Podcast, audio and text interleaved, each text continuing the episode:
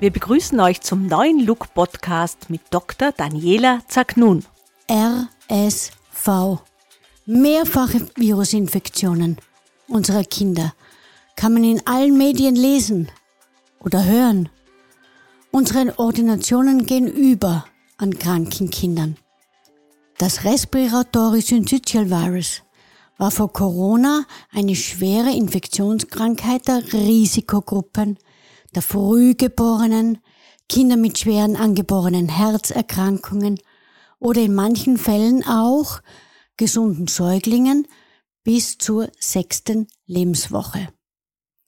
Ältere Kinder aus der normalen Population erkrankt nach einer Infektion mit dem RS-Virus an einem einfachen respiratorischen Infekt der oberen Luftwege. Bis zum Ende des zweiten Lebensjahres waren 90 Prozent der Kinder mit dem RS-Virus in Kontakt geraten. Es bestand eine sogenannte Herdimmunität in der Bevölkerung. Heute ist das anders. Aber zurück zur Erkrankung.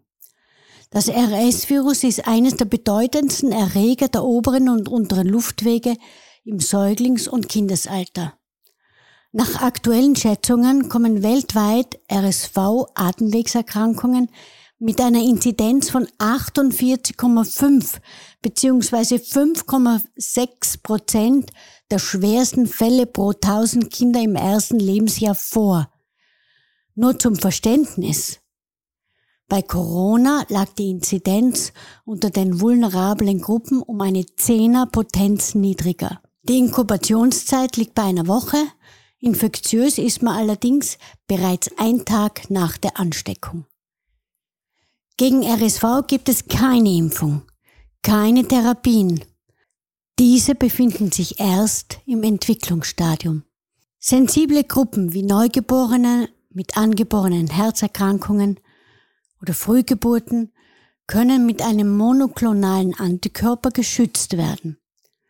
Das sind künstlich hergestellte Antikörper, die ausschließlich auf RSV reagieren.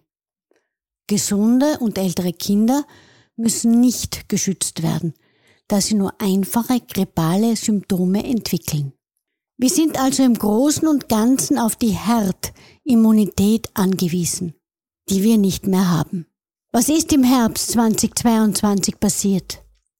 Zwei Jahre wurden Kinder im Kindergartenalter und frühem Volksschulalter durch die Masken vor Ansteckung geschützt. Es konnte sich keine natürliche Immunität entwickeln.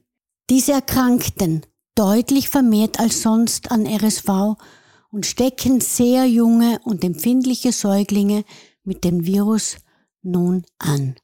Diese werden sehr krank oder sogar intensivpflichtig. Was sollen wir tun? Babys, die husten, bitte zum Arzt bringen.